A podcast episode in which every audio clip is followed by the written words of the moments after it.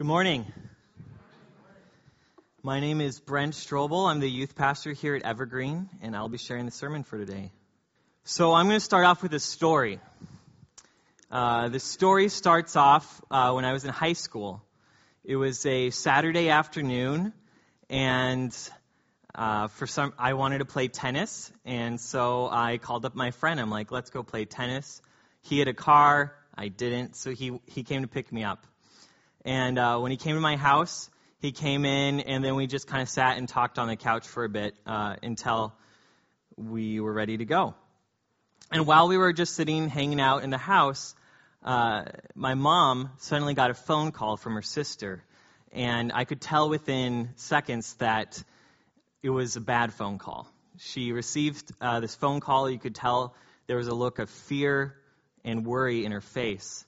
And after she hung up the phone, she said, Brent, there's something I need to tell you. Uh, your aunt called, and your grandmother was, uh, she was just hanging out with your grandfather, and um, they were watching a movie, and she went to tell him something, and she couldn't communicate with her words, and they didn't know what would happen, what was happening, and it was scary. So uh, they went to the hospital, and your grandmother has uh, a brain tumor and it's cancerous. So we are going to get in the car as a family and go up and see her. And I, uh, for some reason, said, you know what? I already said I was going to play tennis, so I want to stay and play tennis. And so my family left in the car to go visit my grandmother in Portland, and I left in the car to play tennis with my friend. And my friend looked, he felt so uncomfortable about this. He's, he could just tell it was wrong. He's like, What are you doing? He, he told me, he's, he said, Brent, what's up? What's going on? Why, why aren't you going to see your grandmother? And what I said was, I said, Oh, because I know God's in control. He'll, he'll take care of everything. It will all be okay. So I don't need to worry. And he's like, Well, don't you think you'll regret it if you don't go? And I said, Nope, I won't because I don't need to. I, can, I trust God. I have great faith. And he said, Okay. And the rest of the day played out. We played tennis, but it was just awkward. I mean, it, how could it not be awkward? Um, then when we got home, uh, my parents they they came to me and they're like they t- they told me uh, why didn't you come? And I said, well, because I trust in God. Everything's going to be okay. My mom said, Well, actually, everything's not okay. Your grandmother has stage four cancer, and, uh, and the doctors only are giving her a few months. And and I still I didn't cry. I didn't show emotion in my face. I, I, I my mom describes it as a poker face. I just was emotionless, and I just said, "It's okay. I know that God will work everything out." And I kept on saying this, and um, and there was a fakiness about the way I was acting. So that night, before I was going to bed, I think oftentimes before we go to bed, that's when we start asking questions. And I was like, what's going on? Like, am I supposed to feel sad or what's happening? But at the same time, deep down, I was sad. And I think in retrospect, looking back on this moment, what was happening was that my theology of suffering and hardship was just too small for the reality of this event. I, sitting in church, had picked up bits and pieces. God's sovereign. He'll take care of everything. God's in control. Uh, he makes everything happen for good. And through these bits and pieces, somehow I formed this theology that had gaps. And so my theology could not meet what was happening in my heart. So I just kind of buried my feelings, and I think I avoided my feelings. Eventually, um, my through the talking with my mother, she's like, Brent, I want you to go see your grandmother, and this is something you need to see. And so I went to see her. And I went to go see her, and it was hard because she, I mean, she was only 65. She was young. Before this, she had a full head of hair. Um, it was it was barely gray. uh, and she she was a vibrant woman. And, uh, and and now when I saw her, she had gained weight weight because of the steroids. She couldn't talk well. She was confused, and she was bald. This was hard. Um, eventually, I think after experiencing this experience with seeing her, that allowed me to better understand that, you know what, maybe I should, I should express that this is painful. And I should deal with these feelings. And so, four months later, after that game of tennis, I, um, I went to go see her as she was dying. And I was one of only three, three out of 16 grandchildren that was in that room. Uh, she had a lot of grandchildren, a lot of family, but I was in that room with her and I held her hand as she went cold and as I heard the death rattle. And it was, it was very painful. It was very surreal.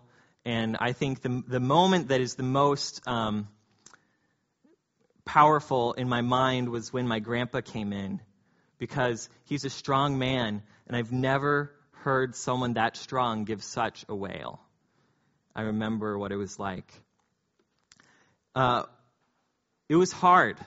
It was painful. A lot of my cousins couldn't understand why I wanted to be in that room. And a lot of them told me later on the fun- at the funeral, they're like, We're glad that we weren't in the room. That would have been too hard. But in the end, I'm glad that I was in that room. Because what I realized is that by dealing with that pain, by being in that moment of suffering, by going through all the emotions, it was only after that experience that I was able to say, God is good that I was able to take joy in her life, in her death. It was after going through all those emotions that I was able to say, God is good. I was able to do that without feeling fakey. So, uh, like I said, I think back to this moment. How did I get to this moment? And the only thing I can think about is that my theology of suffering was just too limited. As I said, I heard bits and pieces of God's story and how he, how he deals with suffering in humans. But I think the only pieces that I heard was aspects of God's transcendent nature. I was missing aspe- aspects of Jesus' immanent nature in my theology of suffering. Transcendence and immanence are words theologians use to describe a dual nature of God. One way you could put it is that the transcendence of God are all of his qualities that are so different from us. The fact that he's creator of the universe, omnipotent and almighty, whereas his immanence are his qualities that describe God's closeness to us, his approachability. Over the past few weeks, we've been looking at Romans 9 through 11.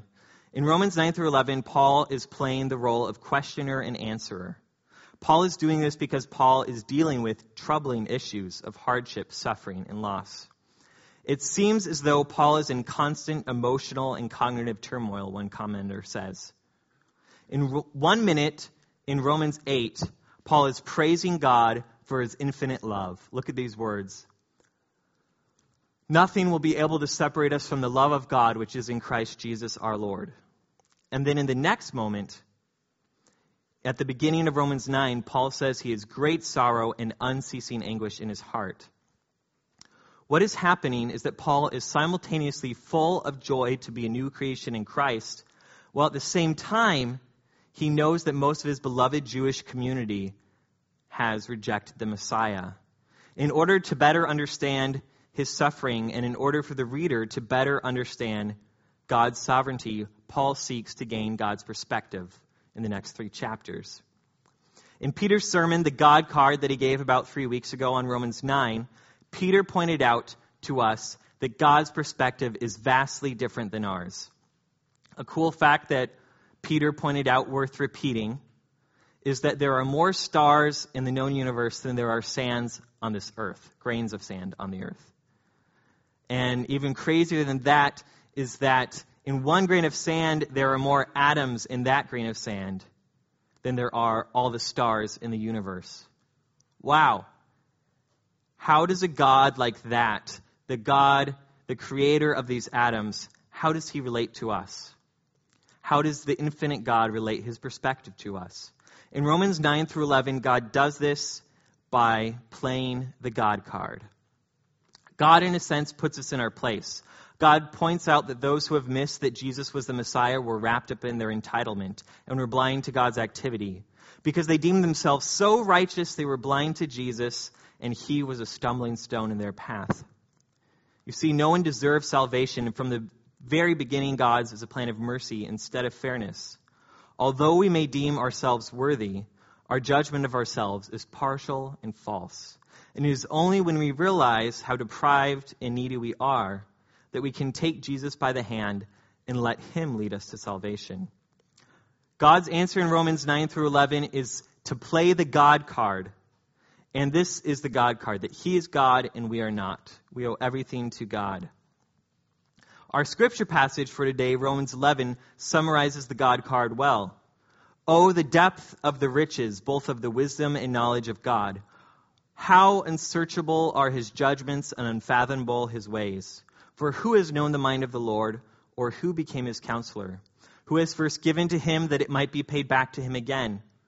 For from him and through him and to him are all things. To him be the glory forever. Amen.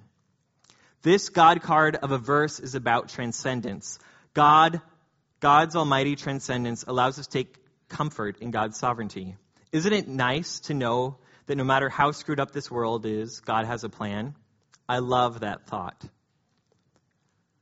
However, as great as God's transcendence is, without God's immanence, the picture is not complete. How was Paul able to get to his conclusion at the end of Romans 11? How was Paul able to say, Oh, the depth of the riches, both of the wisdom and knowledge of God. How unsearchable are his judgments and unfathomable his ways. I believe it starts with Paul's lament at the beginning of Romans 9. This is his lament. I am telling the truth in Christ. I am not lying. My conscience testifies with me in the Holy Spirit that I have great sorrow and unceasing grief in my heart. For I could wish that I myself were accursed, separated from Christ for the sake of my brethren, my kinsmen according to the flesh. Paul has a connection with God, a closeness that allows him to audaciously say he wishes he were cut off from Christ. If somehow if somehow this would allow his brethren to meet Christ. All this to describe his anguish. Paul asks a lot of questions in Romans 9 through 11. In Romans 9, why has Israel rejected Christ? In verse 14, he asks, Is there injustice in God's ways? In Romans 11, verse 1, has God rejected his people? I think it's not too far of a stretch to say this is not the first or the last time that Paul has questions for God. Paul had a lot of sorrow in his life, we know. At one point, Paul says he wishes he was not on the earth. He wishes God would take him away from this world. At another point, Paul describes having a thorn in his flesh, a torment from Satan. He prays three times for his thorn to be taken away, and it is not. God's answer is that his grace is sufficient for Paul. It is this very act of Paul being able to express his sorrow ask these questions that brings us to God's second answer to human suffering. God's first answer, of course, is to play the God card, to point out his perspective. But the second way in which God answers the question of human suffering is he draws us close to him and he validates our experience. He listens to our woes and he enters into relationship with us. Our God is not a far off God. He cares about what we find to be difficult. Notice Paul doesn't think twice to admit his anguish at the thought of his fellow Jews, fellow Jews possibly missing out on salvation.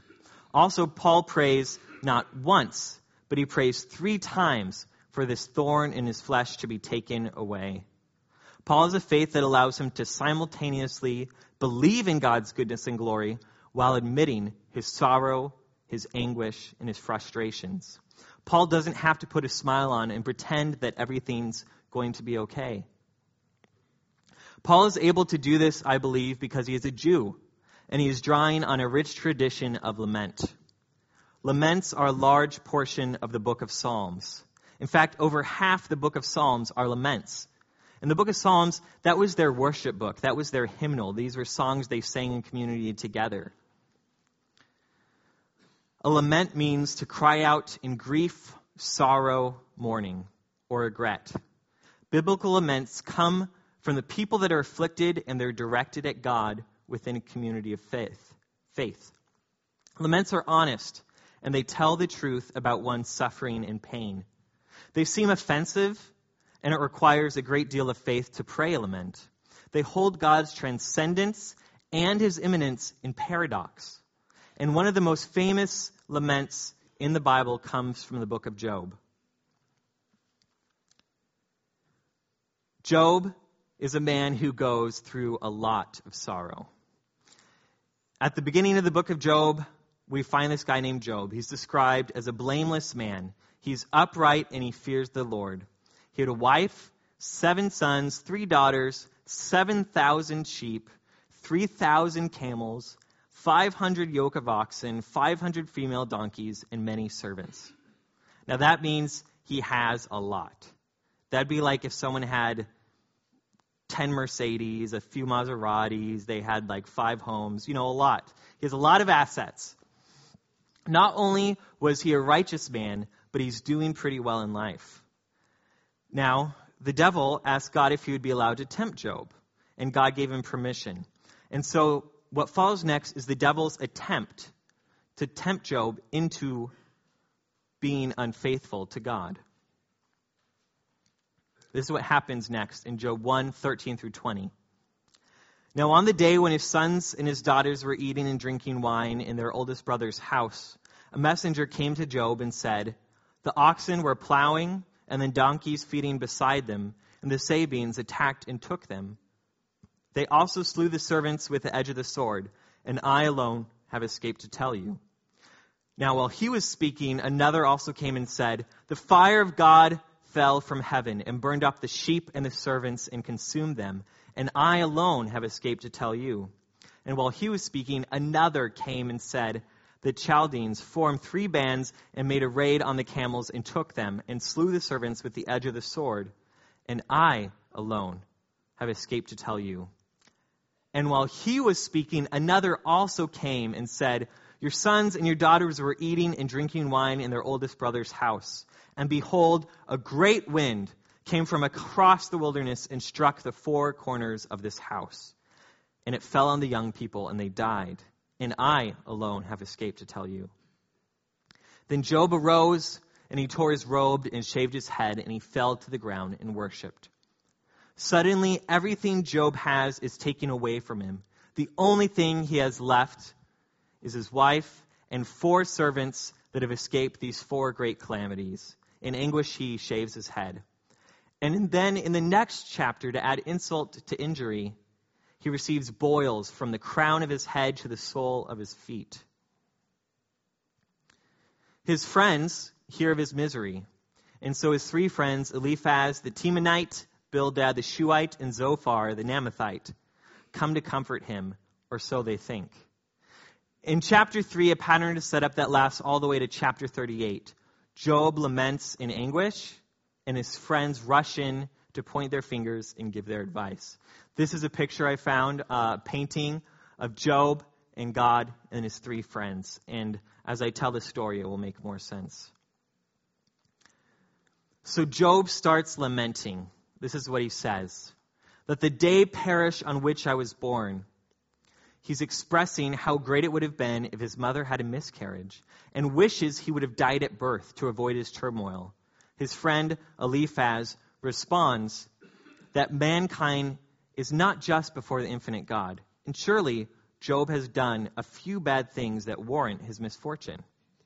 Eliphaz is nervous that Job is overplaying his innocence. Job's friends tell him not to question God, that God works all things together for good.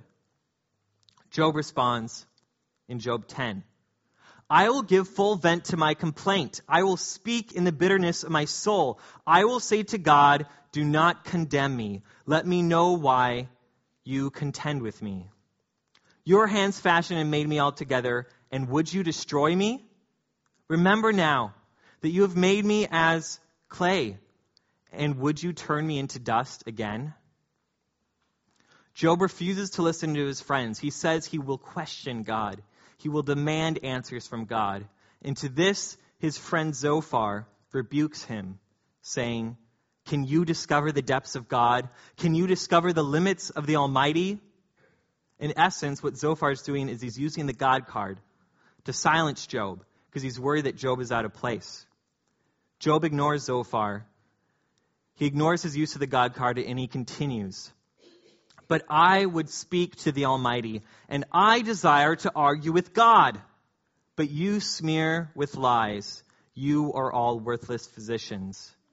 God hands me over to the ruffians and tosses me into the hands of the wicked. I was at ease, but he shattered me, and he has grabbed me by the neck and shaken me to pieces. He has also set me up as his target. His arrows surround me. Without mercy, he splits my kidneys open, and he pours out my gall on the ground. Oh, that I knew where I might find him, that I may come to his seat. I would present my case before him and fill my mouth with arguments. I would learn the words which he would answer and perceive what he would say to me. Would he contend with me by the greatness of his power? No. Surely God would pay attention to me. Wow. Can you imagine saying those bold words to God? Can you imagine that? Has anyone said, Where are you, God? Where are you? I'm hurting. It seems like you're absent.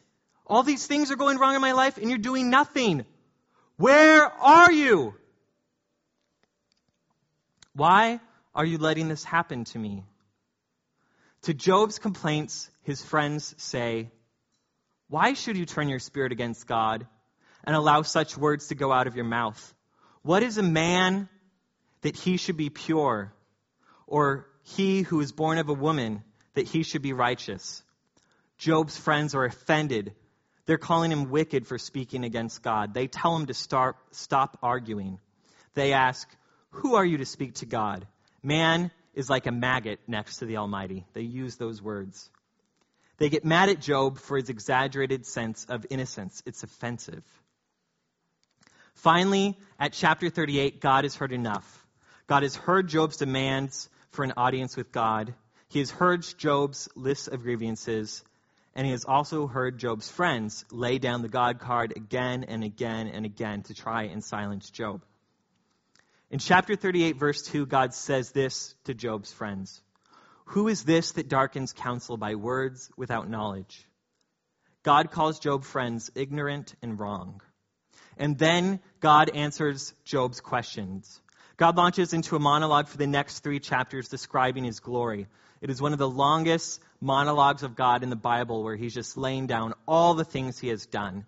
I'm just going to give you a few of the highlights. This is what God says to Job Where were you when I laid down the foundation of the earth? Tell me if you have understanding. Who set its measurements since you know? Have you ever in your life commanded the morning and caused the dawn to know its place? Have you entered the storehouses of the snow, or have you seen the storehouses of hail? Who has cleft a channel for the flood, or a way for the thunderbolt? To bring rain on a land without people on it, on a desert without a man in it. Can you hunt the prey for the lion, or satisfy the appetite of the young lions? Is it by your understanding that the hawk soars, stretches wings towards the south? Is it at your command that the eagle mounts up? Can you draw out Leviathan with a fishhook? or press down his tongue with a cord. God very powerfully shows his transcendence, pointing out the creation of the earth, natural phenomenon, and creature after creature.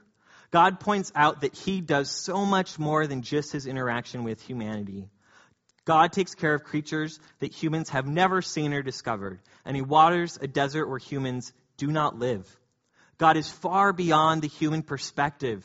He does so much more.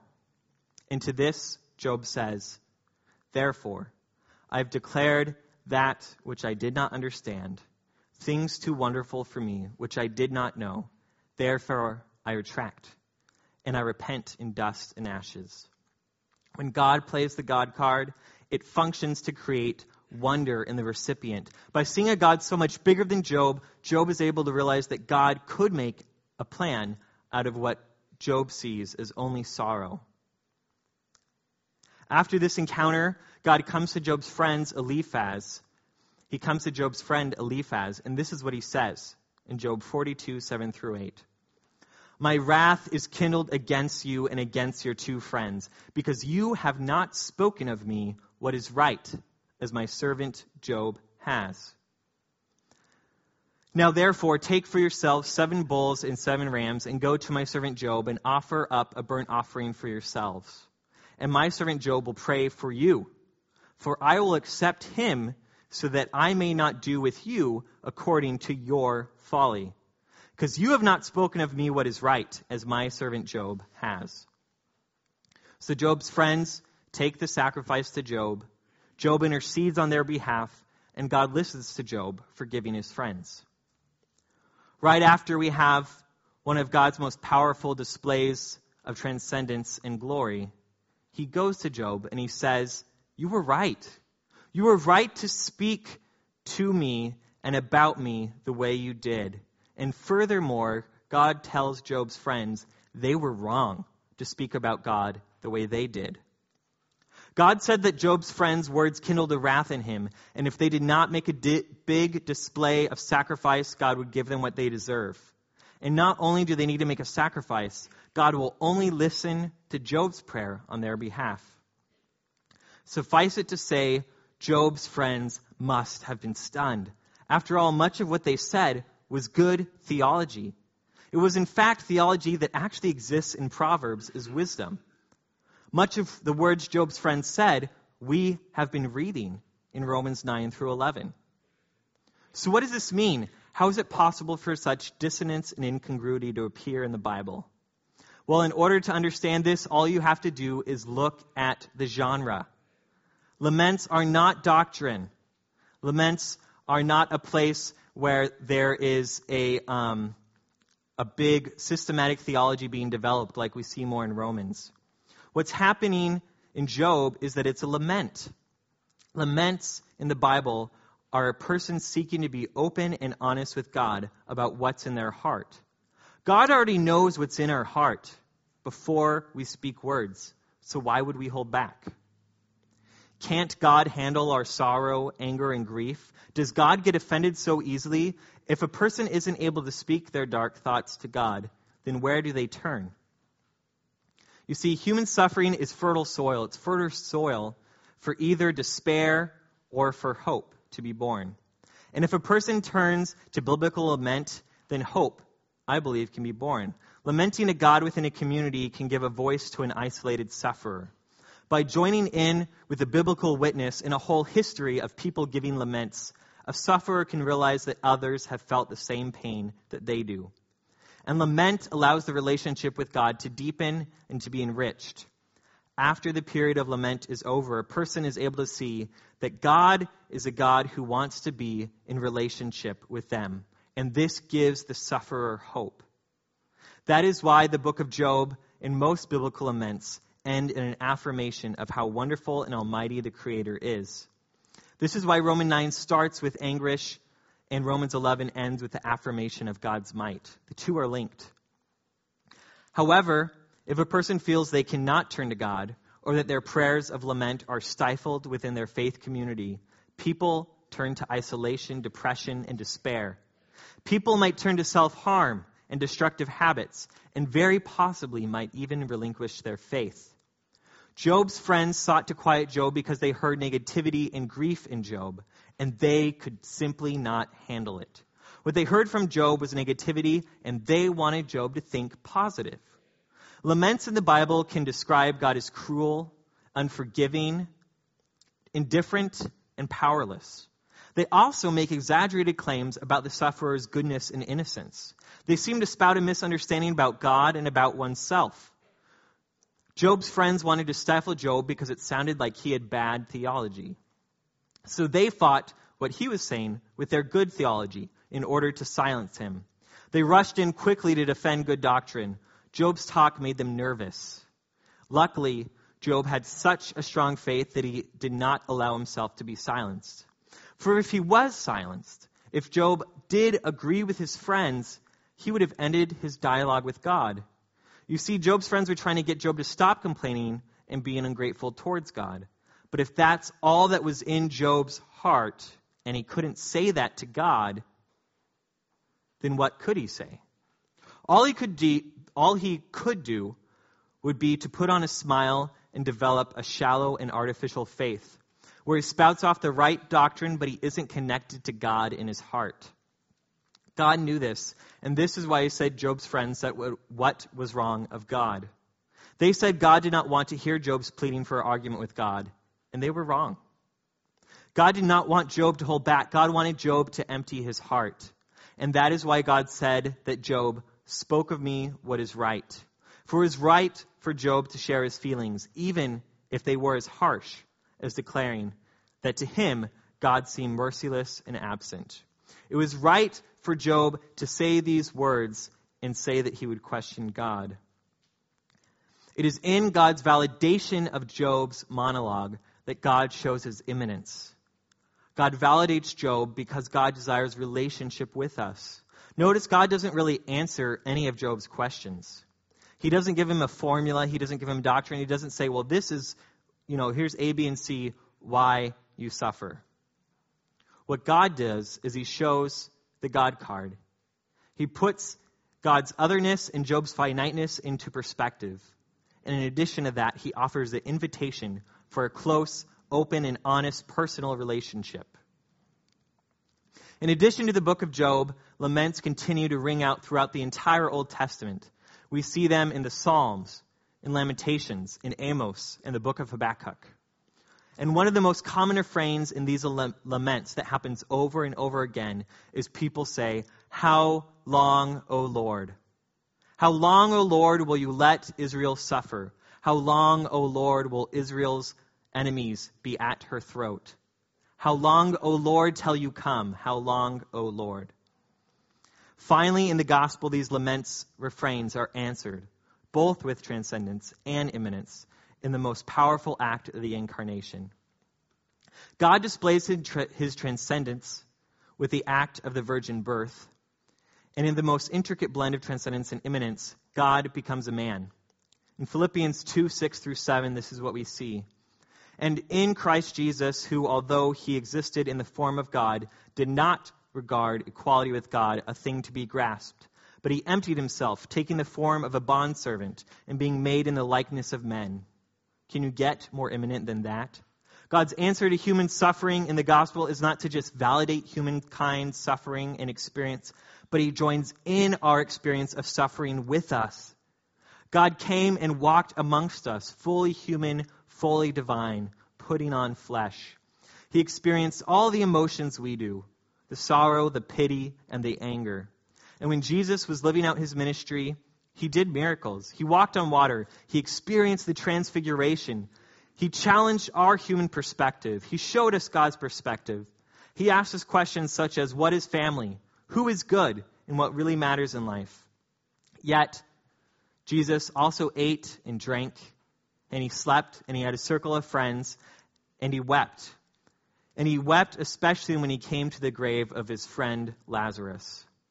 And on the night in which Jesus was betrayed, he was nervous and filled with anxiety to the point that he sweated blood. Jesus, who was in his very nature God, asked God to take the cup from him. He asked if there was another way. He was honest with God, yet he knew there wasn't another way. And so Jesus humbled himself and he became obedient to death, even death on a cross. And on that day of his death, he experienced excruciating pain. He experienced agony and woes that were too great to bear. Not just pain in his body, but pain in his heart and his soul. And so, with Jesus' last breath, he expressed what was in his heart out loud in the only way he knew how. He recited the first lines of a famous lament. And surely all the Jews there would have known that he was reciting this lament and would have read all of the words in this lament in their heads because they memorized these Psalms. And this was the words My God, my God, why have you forsaken me? So, uh, one last story. Last summer, I was a, ho- a hospital chaplain, an intern chaplain at Good Samaritan Hospital in Puyallup, Washington. Um, it was a very stretching and growing experience for me, and I certainly had my share of uh, tears and saw other people who had tears. Uh, one, one woman that stuck out to me was a woman who I will call uh, Margaret for this story. Uh, I was wa- walking the, car- the hall of the cardiac care unit, and I was looking at my sheet of patients, and uh, all the sheet said was that she was 85 and that she came in because of arterial, uh, AFib, arterial fibrillation. I can't really say the word. Um, but so she had AFib and she was 85. So I went into the room and I sat down with her. I could soon tell that she was blind because she wasn't really focusing on me, but in my direction. And I said, Hi, Margaret, how are you? She said, Oh, I'm good. And I said, I'm the chaplain here, uh, intern chaplain at the hospital, and I was wondering if you would like to talk with me. And she said, Yes, I'd love to talk with you. So we got to talking, and uh, she said that she was in there because she had a heart attack. And I said, Was that experience scary for you? And she said, Yes, it was. But luckily, I had God to be with me. And I said, That's so good. I'm glad to hear that. And then we uh, just kept on talking. We talked about her life. And soon I found out that the house she was living in currently was the house that her husband died in. And then after her husband died, two years later, her sister moved in. And then a few years after that, her sister died in the house. And then after that, more siblings of hers died, and some of her kids died. And then she became blind and developed cancer.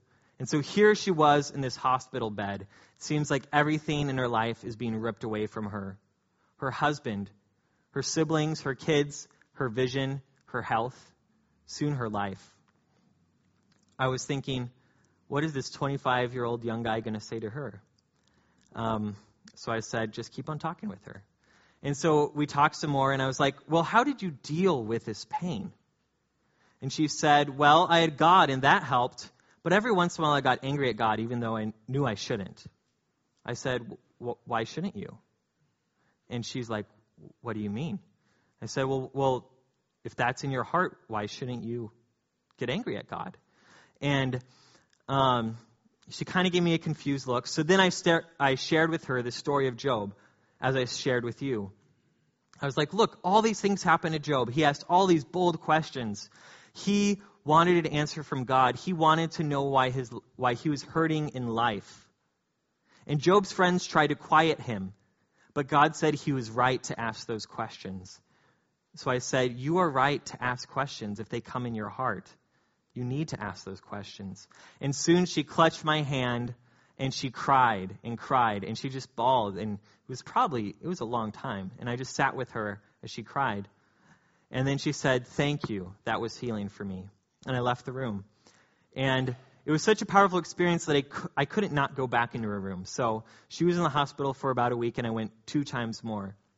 And the second time I went into that room, she looked in my direction and she said, Brent, I've been praying to God longer and deeper than I have in a long time because now I know that I can tell God what's truly on my heart. And so that's just a story for you guys to, to think about of the power of being honest with God and how, when we're honest with God, that brings us to a point where we can better say that we know that God works all things to good. So, an application point for today as you go out. Like Job and Margaret, I ask that you express what is ever on your heart to God. Do not hold back. Only once you deal with your sorrow or anger can you confidently affirm our scripture passage for today? Can you confidently realize how almighty, how sovereign, and how great God is? Another thing, as Easter comes, please attend the Good Friday service. I think usually it's a lot easier for us to get stoked about Easter because it's bright, it's light, there's all this glory and transcendence. But remember that it's in Jesus' death, resurrection, and ascension that we see what it means for Jesus to be the incarnation. In Good Friday service, we get to see a God who suffers with us, who joins in our human suffering. We join in lament and the darkness. And this, I think, allows us to appreciate Easter even better. By seeing a God who suffers with us, it creates a seedbed for hope. And it makes God's glorious transcendence in Easter all that much more better and powerful. Also, Allow others to lament. Know when and when not to use the God card that we've seen in Romans 9 through 11. We have so many Job walks, Jobs walking amongst our midst, both in church and outside of church. And many of them are silenced by well intentioned, God honoring Christians. Sometimes we are too quick to jump in and spout our right doctrine. We are too nervous of God being attacked and too ready to defend a God who might not really be threatened. What we deem threatening, God very well may deem a part of the healing process. We need to allow a space for people to share their laments and be supported. That way, hope can grow in their hearts. People won't need to turn to isolation, depression, and harmful habits if they can turn towards God in their sorrow and God and the community of the church. Finally, this morning, as we take communion, consider both the transcendence and immanence of God. Consider how communion is an answer to human suffering.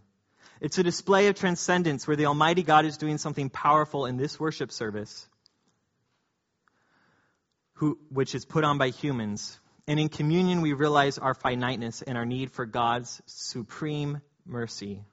Also in communion, we have an invitation for a close, immanent, personal relationship with Jesus Christ. Amen.